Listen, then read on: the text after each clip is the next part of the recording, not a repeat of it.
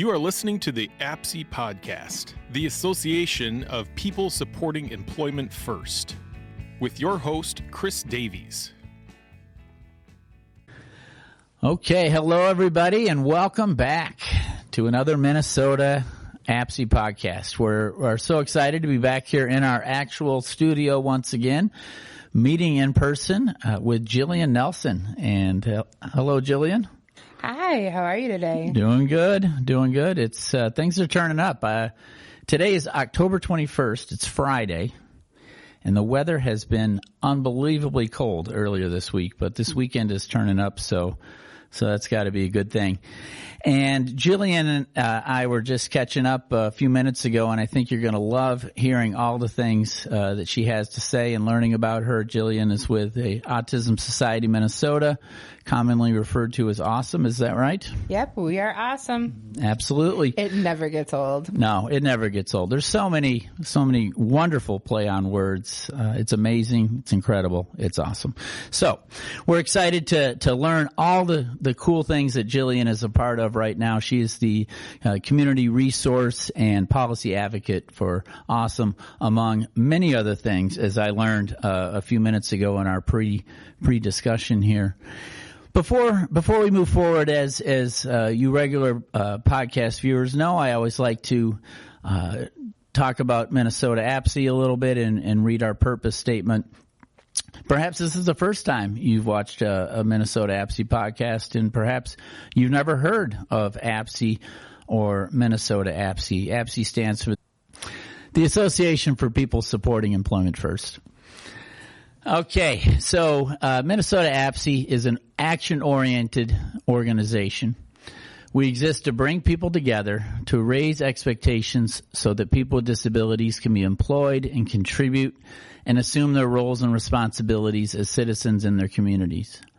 Employment is the same wages, standards, responsibilities, expectations, and opportunities available to any working age adult. One person at a time, employment is the avenue out of poverty and isolation. And Jillian and I were were just discussing employment, and I know that it's something that's very passionate uh, that you're very passionate about. Disabilities and employment is my heart's work. Something my my job has led me a little bit astray from, but I think that when we talk about employment and disabilities, if we if those things aren't hand in hand, we're not serving the disability community to their fullest capacity. Yeah, I totally agree. I totally agree. And before we uh, move forward and, and, learn more about Jillian, I just want to visually describe myself. I am a uh, white male. Uh, I'm bald. I do have a red beard. And uh, today I'm wearing tan uh, pants and a uh, kind of a light tan checkered sport coat. Um, I am a Caucasian woman with shoulder length teal curly hair. Wearing a black sweater and blue jeans. Okay, great. Thank you. Okay, so let's uh, let's get into it, shall we? Absolutely. That's what you're here for, right? Yes. Okay, so uh, just let's just start by uh, Jillian. If you could just tell us a little bit more about yourself, maybe your your professional background, things like that. So I'm Jillian Nelson. I'm the community resource and policy advocate for the Autism Society of Minnesota. That is so many words. Um, in a nutshell, I run our information and resource hotline. I coordinate our bookstore, and I also um, head up all of our public policy agendas um, and also help out with support groups. Um, we're a small entity, so we all wear a whole lot of hats.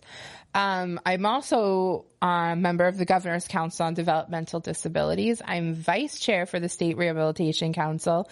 I am co-chair for Minnesota Consortium for Citizens with Disabilities Anti-Discrimination and Intersectionality Committee, and I am the vice chair for the Minnesota Task Force on Eliminating Subminimum Wage.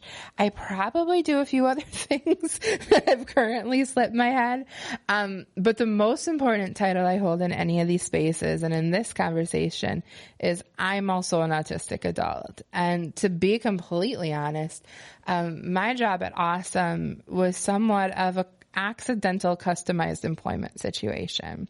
Um, I was hired about six years ago as our receptionist, and it turns out I'm a really, really bad receptionist. I should not be in charge of anyone's calendars other than my own. Um, but I worked with a really, really great group of people and we have such an amazing leader in Ellie Wilson who really started to recognize where my strengths were. That I may not be great at managing calendars for therapists and I'm really, really bad at doing mass mailings. Um, but I, I'm really great at talking to people about autism and helping them find the right supports and the right resources and helping them understand the world from that autism framework. And I'm really, really good at trying to change the world. So they created my position and my position, I'm actually the first person who has ever been the community resource and policy advocate. I am the first paid policy professional within the Autism Society of Minnesota. And I am actually the only paid policy professional in the entire Autism Society affiliate network. And none of this would have been possible without conversations like the ones APSE and Employment First have been pushing through Minnesota for so long, really creating a really vibrant framework about what disability and employment can look like in Minnesota. So a lot of times people, they'll see me on Capitol Hill or having conversations like this and they'll be like, well, that person is so different from my child. They're so different from the people I work with. Employment for her is entirely different. Not at all true. Before I came to Awesome, I struggled so badly in the employment world. And I'm the perfect example of when we give people with disabilities the right supports and the right environment and the right understanding that we can blossom into incredible things. Yeah, wow. Thank you for sharing all that. Uh, your the story you just described, your story is is such a clear example of, of sort of the principles that, that exist in customized employment. You know, truly helping somebody uh, tap into their strengths, their skills, and then create an opportunity or, or be involved in an opportunity where you're going to be valued, you know, for what you do. And clearly, uh, the work you're doing, we'll use it again, is awesome, you know, at, at awesome. And, and that's really great for you and, and uh, that you and Ellie were were willing to kind of take that journey, and that she saw the all the things that you were could do and were good at. So that's that's amazing. Thanks for sharing that. It's been it's been an incredible journey, and I. I work really hard to keep pushing forward this agenda in the broader society because I know that my story isn't the normal story. I know that for every one Jillian in a great customized employment situation thriving, there's 10 more people that are still struggling in employment and still trying to figure it out and still not really thriving in the workplace. And I I want to change that and I want to see the world change that because we all deserve a place to contribute to society in a way that is meaningful to us and to have a workplace that we feel welcomed and appreciated and we still got a long way to go but I think one step at a time we'll get there.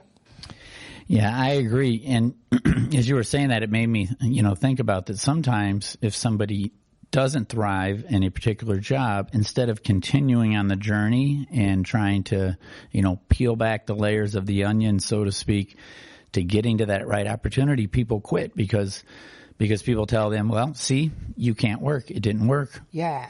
Um, I think about that all the time. Um, especially, I'm going to skip all over all of our topics here. That's okay. Um, like ta- looking at things like um, the task force on eliminating sub minimum wage. Um, we went out as part of the task force, as a committee, or as a council. We we had to hear from the community and like, what are your concerns? What are your fears? What are your hopes? And what we were hearing over and over and over is, well, my child isn't like you. My child can't work. And like, well, they tried this job and it didn't work, or they tried this and it didn't work. And but no one actually stepped back and like it's just looking at this from this idea of it's only possible with jobs as they exist. Like if you went down to the local restaurant and applied for that help wanted sign versus creating something for an individual that really works and thinking outside the box and realizing how many things there are that need to be done in any place of employment and we all have strengths. We also, how many of us have something about our jobs that we really don't like doing that someone else would excel at? And if we can kind of use the things that we love and the things that we're good at and the things that we're to, to work together to create the most efficient place of employment, everyone, every single person will thrive, not just the person with the disability. Yeah, yeah I, I love that. And I, I couldn't agree more. I was just telling somebody the other day that I'm fortunate enough to be in a job that I think does tap into my strengths and my skills, but there are literally a bajillion jobs that I wouldn't be good at that wouldn't necessarily Yeah, be the right too. job for me. And none of us has to be great at I would- everything. I would be a horrible football referee. Me too. I could. I tried refing a basketball game once. It was a disaster. I mean, also, like, I don't think I'd be a, like, I, like, Ellie, for example, I would not be a good executive director, but I need a good executive director to be successful at my job. Like, I'm not great at admin, but I have a fantastic, we have a fantastic office manager that fulfilled my old role and her role kind of shifted. And her being great at her role means that I can be great at my role. It takes all kinds and everyone bringing those skills together to look at the bigger picture. And we are all capable of something. It's a cliche, but teamwork literally does make a dream work. And it sounds like you have a great team over there. On that note, let's talk a little bit more about what you're doing uh, at Awesome. Some of the the initiatives you're working on, things like that. So legislatively, um, for the last couple years, um, we have been working on a package of bills that relates to accessibility. Um, the conversation in Minnesota for a very, very long time about accessibility has been um, really kind of dictated around that physical footprint of accessibility. So looking at ramps, bathrooms, handrails, parking spots. And those are very, very important parts of accessibility. But as we create more awareness around different types of disabilities, we also need sensory friendly accessibility and we need intellectual accessibility and we need visual accessibility. So we've been working on a collection of bills that would really focus on changing the conversation in Minnesota around what accessibility looks like. So things like an event licensing bill that would require any event over a thousand people to have a sensory friendly space as part of their accommodations or a special education bill that sets up a policy and procedure for parents with disabilities to request accommodations in the IEP process or um, uh, task force to look at the accessibility of state and county disability services. I don't know if you've ever tried to get a waiver, um, but state and county disability services are some of the least accessible services in our state.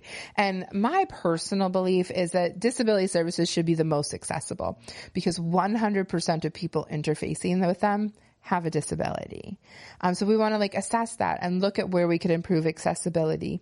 Um, last year it bore another bill out of that that would create a change to how counties and social workers and Medicaid interact with people and require a 10 day notice before denials of services.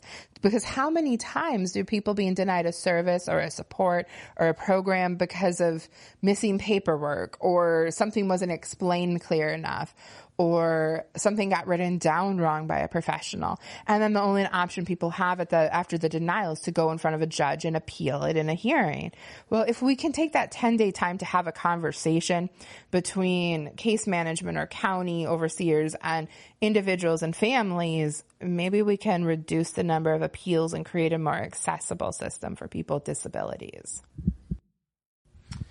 Yeah, I I have really been astonished at uh, how unaccessible you know some of those those services can be. I've been I've been walking alongside somebody that is um, a parent and a, and a daughter that are trying to get established in into services, and uh, it's quite frankly, I knew that it was not necessarily easy, but it's really opened my eyes to what people are going Yeah. through. And you're absolutely right. That should be, you know, if you already know the person that is going to be wanting to access these services are going to potentially have challenges and barriers and, and possibly need, you know, accessible options, that should be one of the easier, you know, things. Instead, it's, it's like calling the cable company. Yeah, I I do this as a li- for a living. I am a lobbyist. I can spend time on Capitol Hill. I can write and pass laws with a greater ease than getting my own waiver squared away. I required outside advocacy and a support planner and all of these tools because the system is so challenging. I can tell people how it's supposed to work. I can tell them what's supposed to happen. But when you're actually in that room, when you're actually doing the things, when you're actually coordinating with counties, that's not always how it goes. Yeah, I, I can appreciate that. Well, you're doing some really some really great work over there. You know, let's talk about sort of what led you here today, uh, or at least the connections uh, that that we the common connections that we have on the um, the task force, the sub minimum wage task force that you are a co-chair of, and uh, you also um, one of the people that that serves on uh, on that committee is Larissa Beck, who uh, works for Reach for Resources, but also is a, a Minnesota APSE board member, so Larissa's a colleague of ours. Fantastic. Oh yes, oh yes, I am well aware at her awesomeness. That is for sure. She's amazing. And she said the same about you, by the way. And she said that you were somebody that we had to sit down and talk with. And I see why now.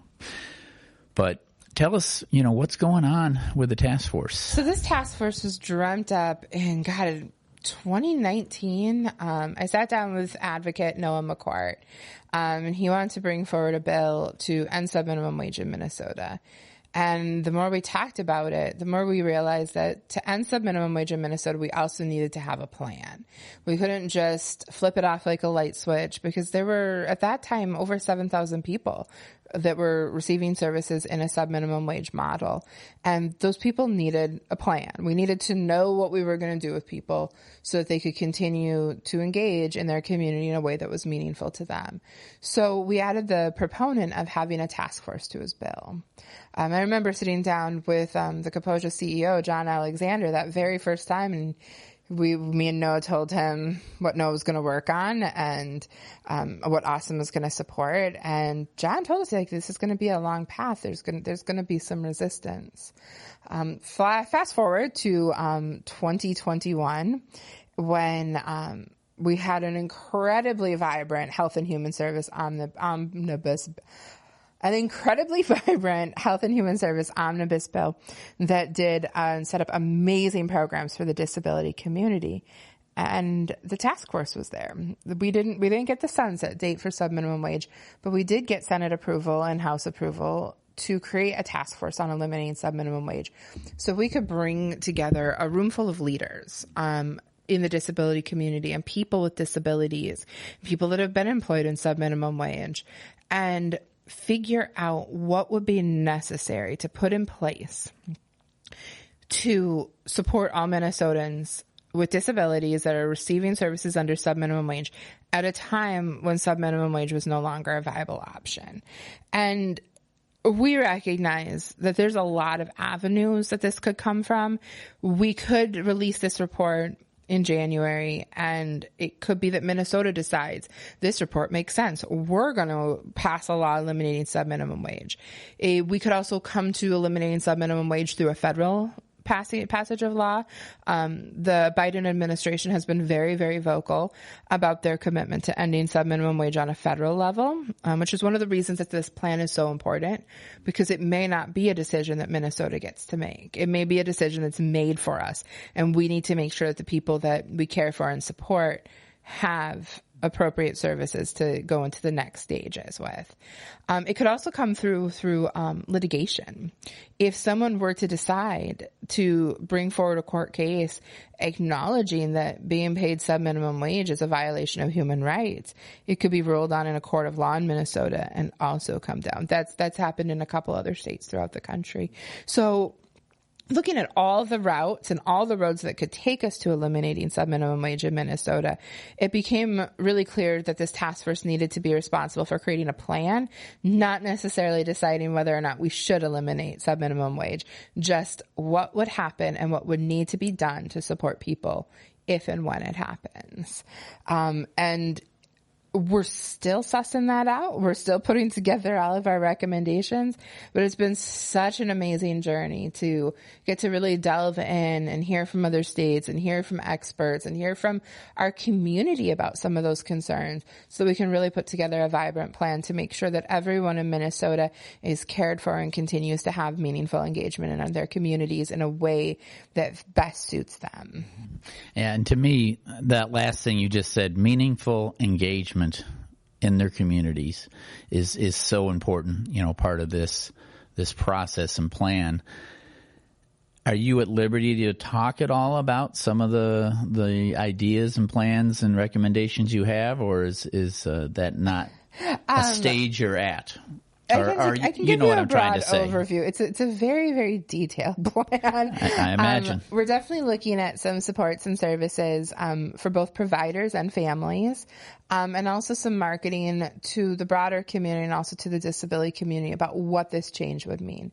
Um, there's a lot of fear in the community that, and, and a lot of ideas that if we sh- close down um, centers, or if we if we end sub minimum wage, if we end the use of the Section 14C certificate, that we're essentially going to close down programs that use that certificate. That is not the goal at all. um, we want to help providers transition away from using a Section 14C certificate to paying employees minimum wage or better. Um, but we don't want to necessarily say this is gone. This is like you can't come here anymore. We just want to change things. And one of the things we've discovered in these conversations is that a lot of people, a lot of the fears about what would happen if we pay people minimum wage are based on um, not having all the information. Um, like we heard a lot of people say, well, if my kid makes more than this month, amount a month, they'll lose their benefits through the county. Um, none of these families had ever been told about programs like um, medical assistance for employed people with disabilities. I'm a full time and competitively employed adult, and I have the same waiver as a lot of their children. I'm just have received my medical assistance through a different program than income-based medical assistance. Um, a lot of people are like, "Well, my my my kid needs to have a job coach, or we need to have someone check in on them regularly."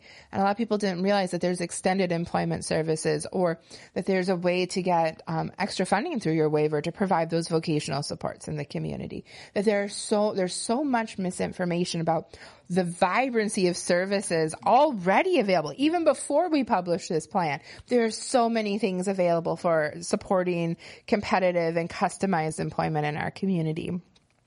So we want to make sure that people, um, both providers and families and individuals with disabilities, have all the information they need.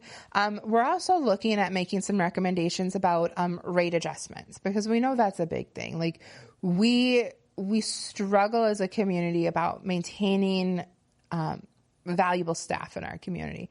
Um, for caring for people with disabilities is one of the most underfunded services or one of the most underfunded professions in our country.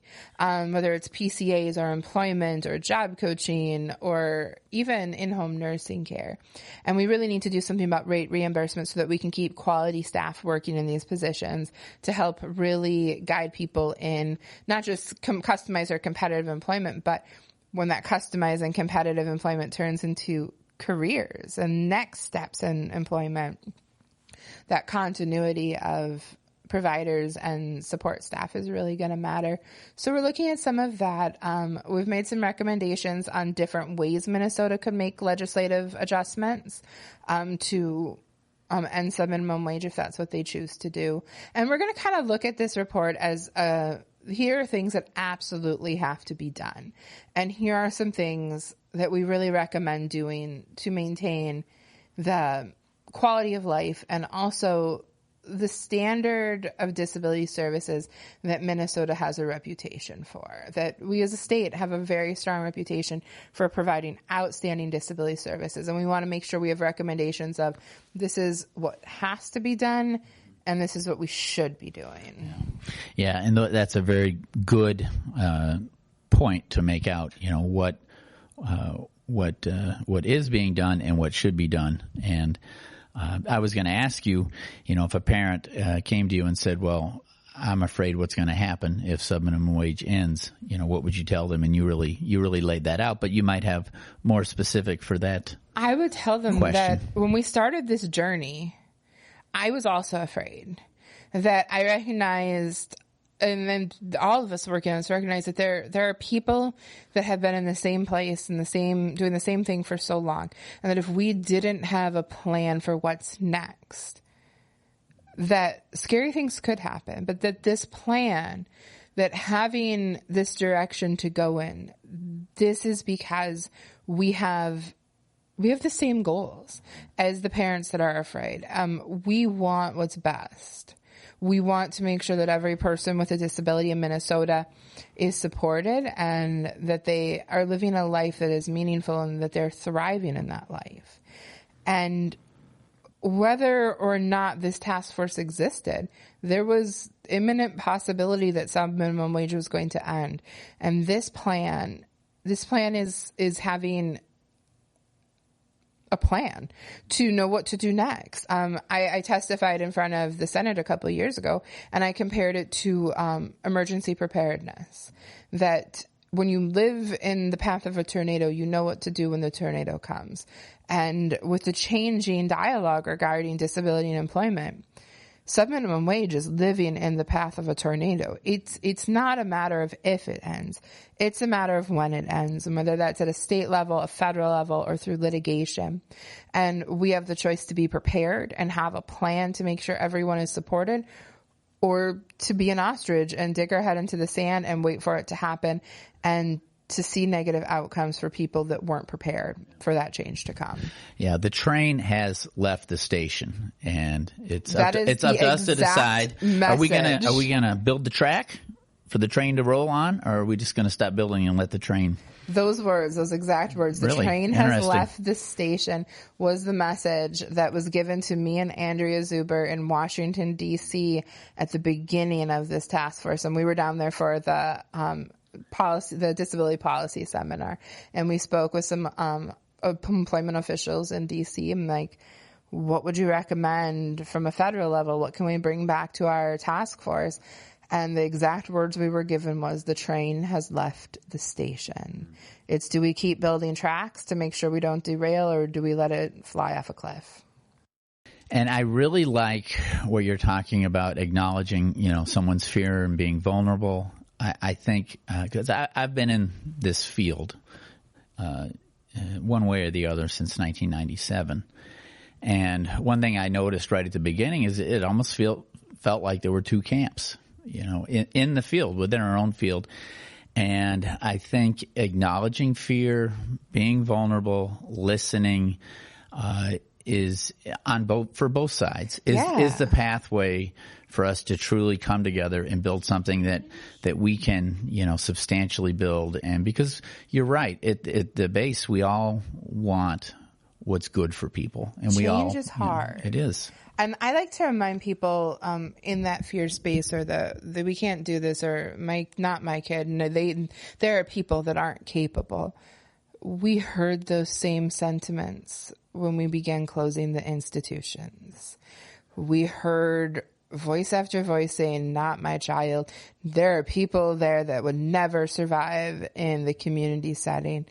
And look at us now. We have been institution free for a very long time.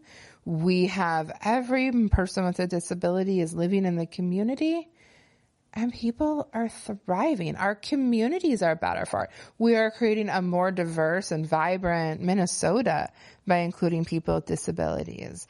And now that we've closed the institutions, now we have to give people jobs. Now we need to integrate um, our people with disabilities in the same way into our communities and employment. And our communities are better after the institutions. Our communities will be better after we end subminimum wage. It, I I always think uh, at times like this of Paul Wellstone, and that we all do better when we all do better. That is my favorite quote. Yeah, I actually wrote an afterword for a book that's coming out in January. It's called "I Will Die on This Hill," and it's a tale between um, two parents, one a parent of autistic children and the other an autistic parent of autistic children, and how they bridged that gap and learned how to work together to better the lives of um, all children with autism. And I was invited to write the afterword, and the last words in my afterword are Paul Wellstone. When we all do better, we all do better. Amen. And uh, you're you're a co-chair with Andrea Zuber. I don't know if she told you this, but her father was an instrumental figure in in uh, deinstitutionalizing Minnesota. I do actually. Or maybe you know just that. know that because you are Um, I actually very smart that- and you seem like you do your research. um, I I grew up with a single mother. Um, I promise this story makes sense. Um, I never met my paternal family. And very recently, um, 2018, I actually found my paternal family, and they they've chosen not to connect with me. Um, but my paternal grandfather um, also worked for an organization and worked alongside Colleen Wieck and Andrea's father, um, also closing down the institutions. And that's something that me and Andrea actually hold very close to our hearts as um, co-conspirators, as co-chairs um, in doing this work is knowing that um, the generation before us closed the institutions and now together we will get people into the community and help them find jobs. Her dad, Wow. she, she always tells me the story of her dad um, told her, "Well, I found them houses. Now it's someone else's turn to find them jobs," and that's that's what we're hoping to do. I love it. I I'm not gonna lie, I have goosebumps just just hearing you talk about that. It was um it was a very emotional moment with me and Andrea. We were we were sitting in DC and um we were already co-chairs. We both work for organizations that work very closely together. Yet we had to go all the way to DC to meet face to face. That's amazing. And we were sitting together getting to know each other and kind of sharing that background. I remember that first time that we realized that my grandfather and her father had worked on this and that now we were going to work on this. Wow. And it, it felt a little bit like um, destiny, like we're exactly where we're supposed to be doing exactly the work we're supposed to be doing. Uh, I 100% agree with you. So let's talk a little bit about the future. You've you've talked a little bit about that and just sort of some of the plans that uh, that are being laid out and, and your philosophies. Uh, but what are your, your hopes and dreams for the future here?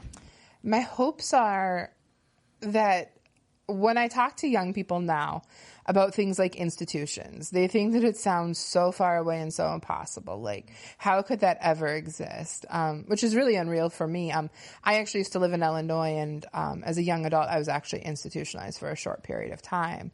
So I, I know how very real um, institutions are and how it's still happening in 36 states. But to young people in Minnesota, it's impossible. The idea of this is impossible.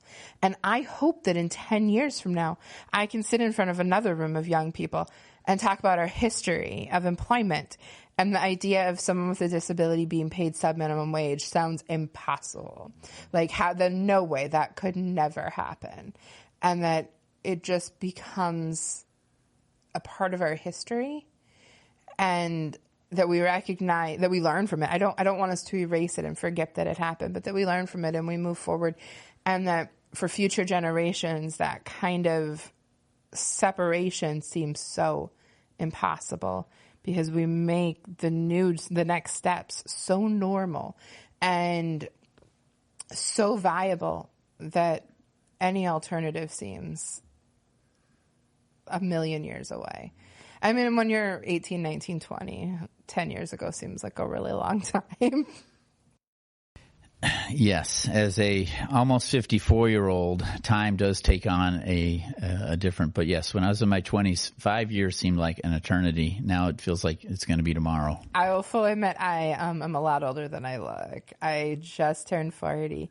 And even just looking at where our disability community has come from my fir- from when I was first diagnosed 19 years ago. Um, I was actually just telling the story earlier today. I was diagnosed for seven years before I met another woman on the spectrum. Seven years. And the first woman I met with autism, the first time I was able to look at someone and see someone just like me, it was Temple Grandin. Wow. So not exactly my new best friend. um, it was, it was even a couple years after that before I met someone like me that was my peer and not like this big public entity. Um, and now my, all of my best friends I, I, I am surrounded by peers who are just like me, uh, other autistic women that are living their lives, other queer autistic people living their lives. And that power of representation is so important. So, like, as a disability community, we just need to keep growing and learning and embracing our existence as not just a set of diagnoses, but we are our own community, we are our own culture. And we have a lot of things to be proud of and really leaning in and embracing that and celebrating and lifting each other up. Yeah, I completely agree. And you're right. You do look uh, younger th- th- than your age, as people have told me as well. So we have that in common. Um, you can agree or disagree. But I, uh, there's a running joke in the autism community that autistic people we tend to age really, really well. I think it's the flat affect that happens most of the time. You don't get a lot of wrinkles if there's not a ton of facial expression there there very well could be something to that. I, I like that. Uh, so anyway, you get what I'm saying about time, uh, for sure, for sure. Um, and you know, as you were talking, I, one of my my hopes has always been that uh, I wouldn't, or I should say, what I do for a living wouldn't need to exist because it would be so normal. Yeah, I want to work myself that people out of a are job. hired and that everyone it, it everyone just baseline believes people can work uh, that uh, the utopia is really that we don't need to be here because as communities we're all engaging, lifting one another other up, and um, and people are just working. And well, I think I don't think you'll work yourself out of a job. I think jobs like yours will change because even Yeah, if we get to the point. point where people with disabilities are just automatically hired and considered, there will still need be the need for support. There will still be the need for accommodations. There will still be the need for subject matter experts that can come in and help employers figure out how to be the most accessible and most welcoming employer for people with disabilities. And I, I hope that we keep doing that. That it's not a matter of like I know when I was doing employment consulting, it was knocking on doors, begging them to listen. Sure. And I hope that we get to the point where people like you aren't knocking on doors begging for someone to learn from them, but that you're being invited and to be like, we Yeah. want to be good at this. We want to be an amazing employer for people with disabilities. I think that is a really uh, good perspective. And let's face it, none of us do it alone. Period. You know, in life and. Uh, I've been, I work for Kaposia Inc., as a lot of people watching the podcast know, but if you didn't know, I work for Kaposia Inc., and I've been associated with Kaposia since 1997. And, uh, Kaposia has always been committed to trying to be as innovative and advanced in when it comes to employment uh, as possible. And I can tell you, what I do now has changed from what what we were doing in 1997. Not that principally we didn't believe in people, but uh, and and what they can do, but we've become more innovative, more creative. Uh, better listeners, and so you know what we do now isn't what we did in 1997. So that makes a lot of sense to me. I mean, I even think about where, as an autistic adult and an advocate, what I believed six years ago and what I was advocating for and how I worked six years ago is entirely different than who I am now. And I mean, it's that's what evolution looks like. And I think right now the disability community is in a huge phase of evolution that we are growing, we are changing, we are gaining accessibility and understanding and self awareness at a fantastic rate of speed. Like we were kind of inching along for a long time. And now in this, even the last six years, like the way people with disabilities are celebrating themselves and I'm not even going to say asking for acceptance. I really feel like the disability community is now demanding acceptance loudly. And that's such a beautiful thing to see and such a beautiful thing to be a part of. I remember, um, when I first started doing work, I, I questioned for a long time, like, do I disclose my disability? Is this something that's going to hurt me or help me? And now it's a running joke at our office that if you meet me, you'll know within 10 minutes I'm autistic because I'm, it's just such a upfront part of my identity. Well, uh, I I really am impressed with what you're doing, with your your visions for the future. Uh, I appreciate you uh, just being real here with us today and, and being vulnerable. And you probably don't look at it that way, uh, but uh, it it's I've really been lost in this conversation, and uh, I, I tend to think of myself as an optimist and a lot of hope, you know, for our future. But talking with you here today is, has has given me even more hope. I'm just walking away from this conversation I just have, inspired. I have a good friend that has given me some gruff over the years for how optimistic I am. Um, but I, I firmly believe my optimism comes not from expectation of what the world around me will do or what the people around me will do, but from sheer determination of will of what I'm willing to do to make the world a better place.